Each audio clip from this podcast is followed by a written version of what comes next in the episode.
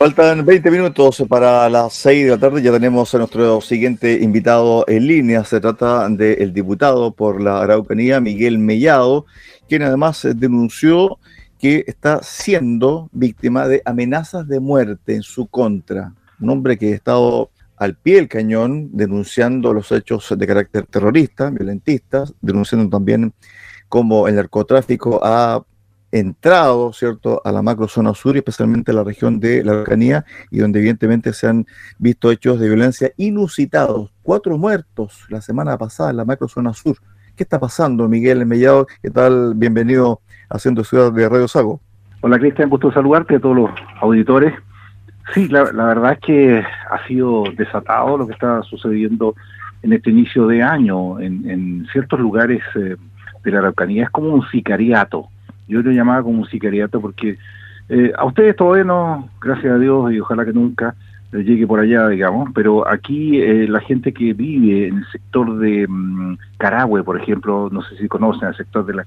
Sí, sí, para decirle a la gente de las aguas, si miran de Carahue hacia la costa, van a ver una montaña grande que es eh, la cordillera de la costa, que parte en, en Tranapuente, ¿cierto? En, en el sector eh, y eh, va subiendo hasta que llega a mm, eh, Cañete, ¿cierto?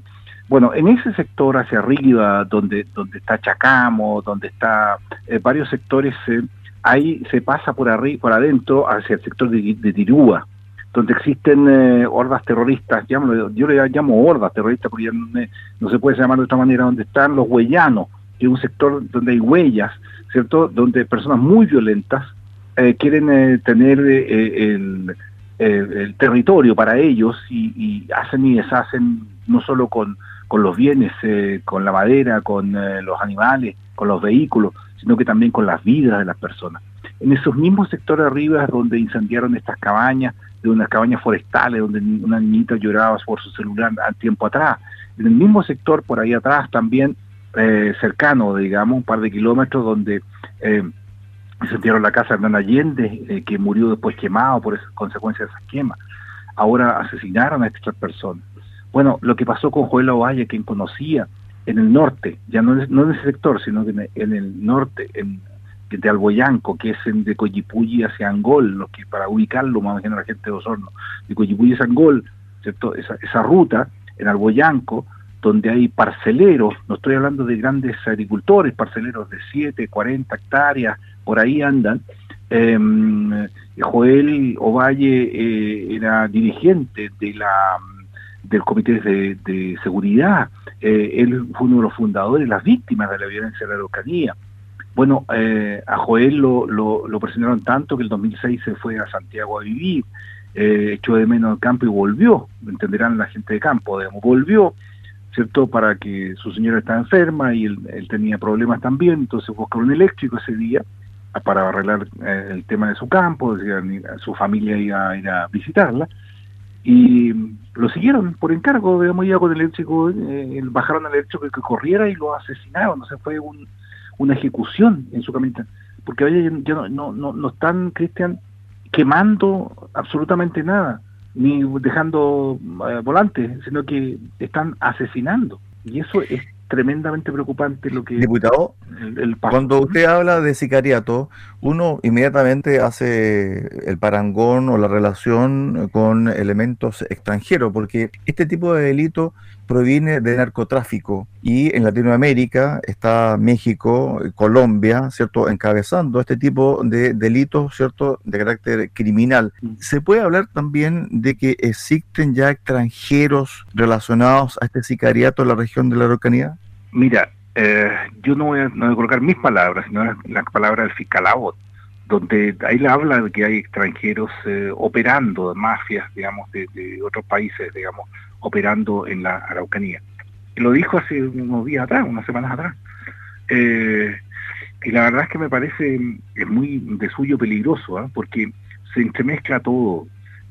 algunos utilizan la causa mapuche para, para hacer narcotráfico, para, para hacer eh, delitos eh, de distinto tipo eh, y ensucian lo que es la verdadera causa mapuche.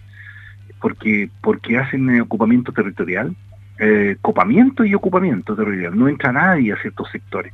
y dentro tienen plantaciones de, droga, digamos, eh, como sucede con Temocovicuy, por ejemplo, que, está, claro, digamos. En otros hace comamiento territorial para robo de madera, definitivamente.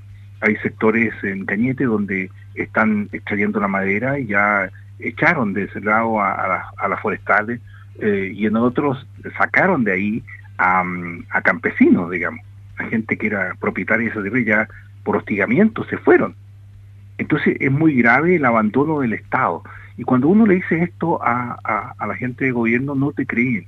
Entonces si uno le dice, por favor, vaya a hablar con las víctimas, vaya, vaya a hablar con las víctimas, que es lo que yo le dije últimamente ayer o anteayer a Isquesiche.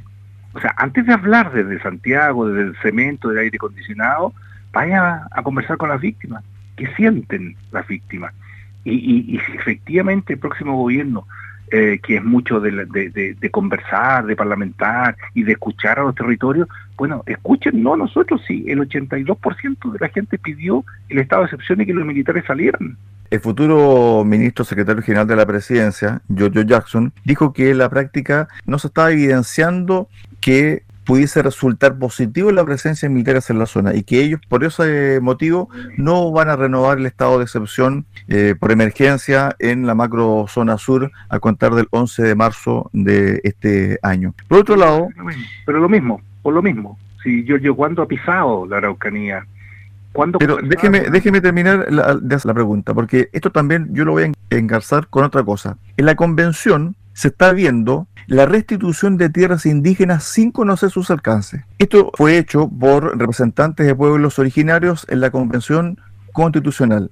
Quieren la restitución total incluso de tierras que ellos consideran ancestrales, pero que no tienen evidentemente los títulos de dominio. Entonces, uno cree y estima que el futuro gobierno va a querer negociar una suerte de autonomía en la región de la Araucanía para que cese la violencia. Eso es en la práctica se puede hacer, es viable o no tiene ningún tipo de buen puerto?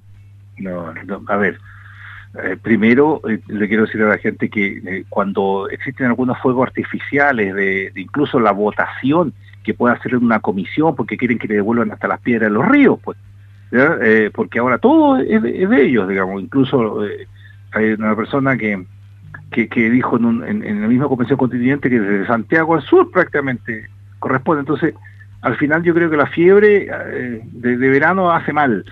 Eh, pero tiene que, eh, cada una, aunque sea aprobada por una comisión, después va a un pleno y tiene que ser aprobada por dos tercios.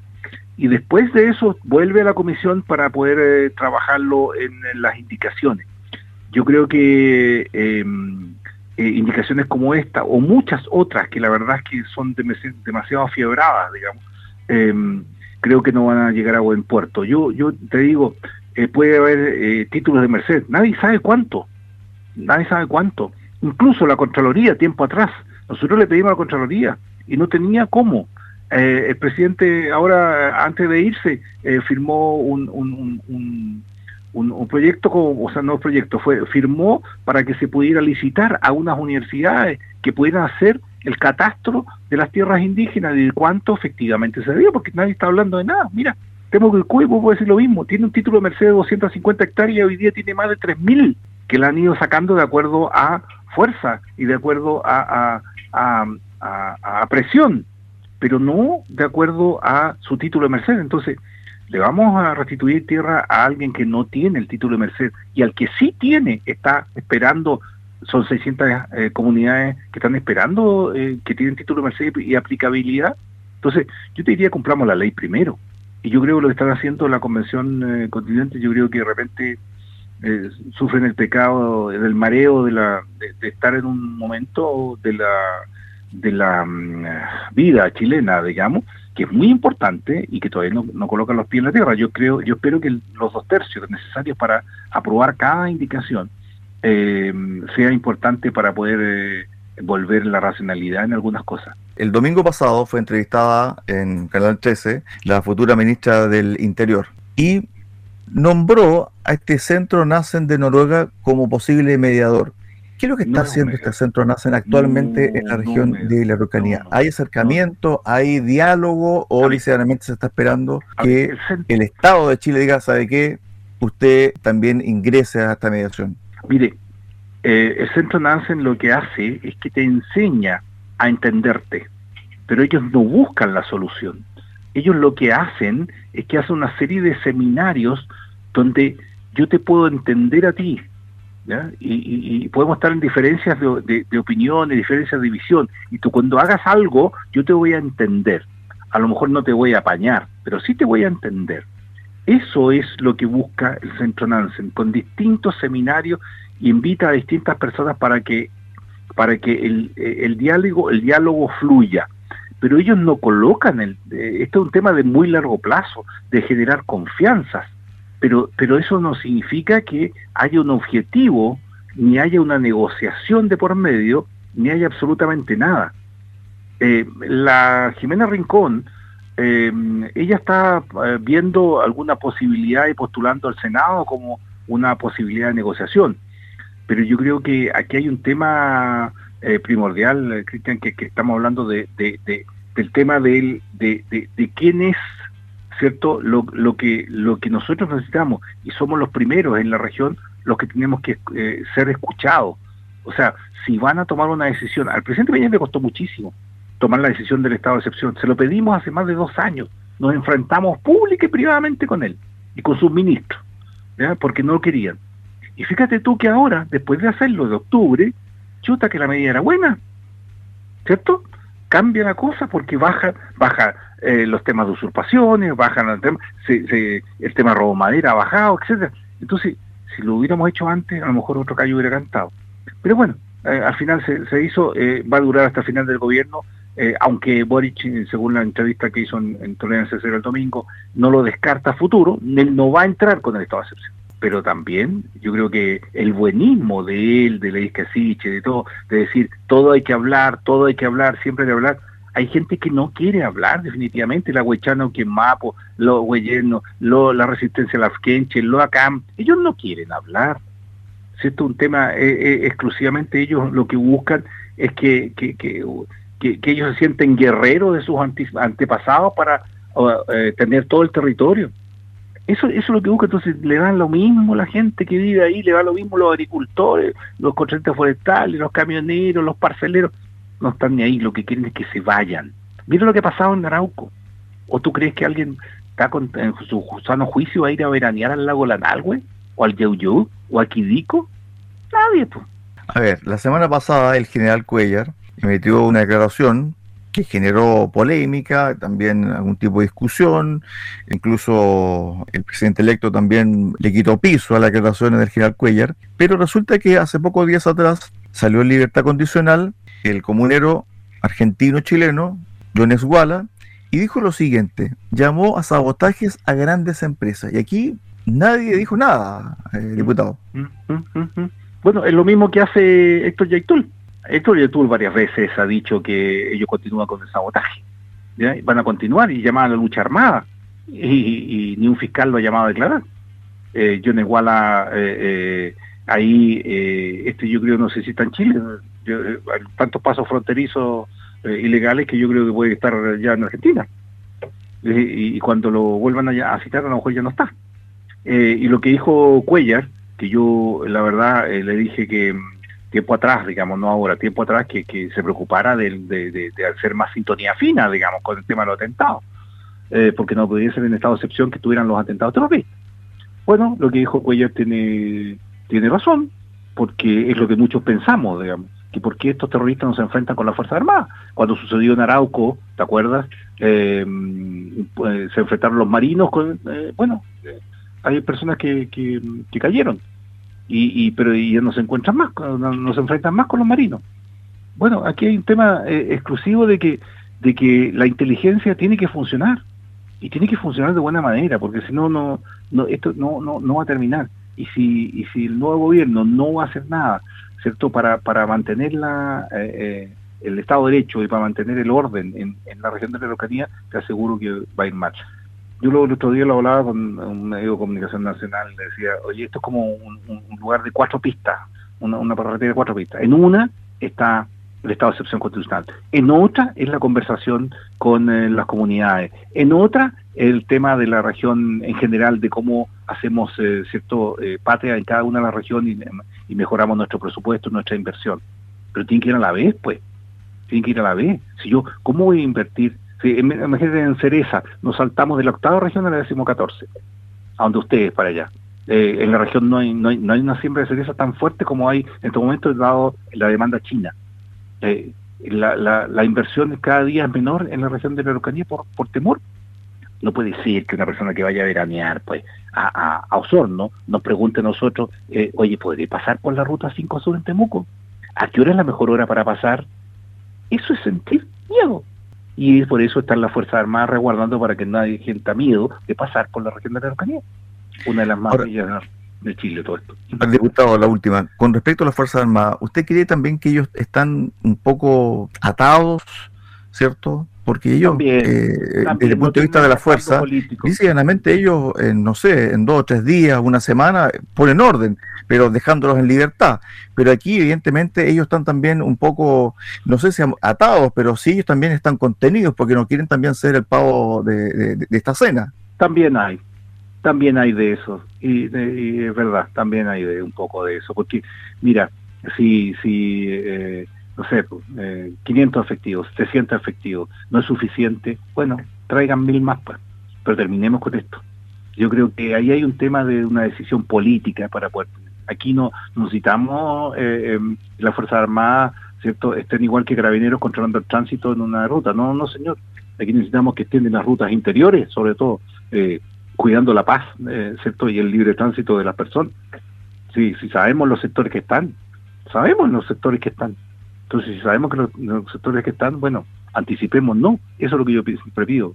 Pero ¿quién asume el costo, el costo político? Porque si los militares hacen lo que usted está diciendo, efectivamente, va a haber, como dijo el general Cuellar, va a haber derramamiento de sangre. Pero sí, pero eso, ¿y eso quién lo va a asumir? hay, ha habido derramamiento de sangre de inocentes. O sea, perdón, o sea, la vida de los cuatro que han, que han asesinado eh, eh, no vale.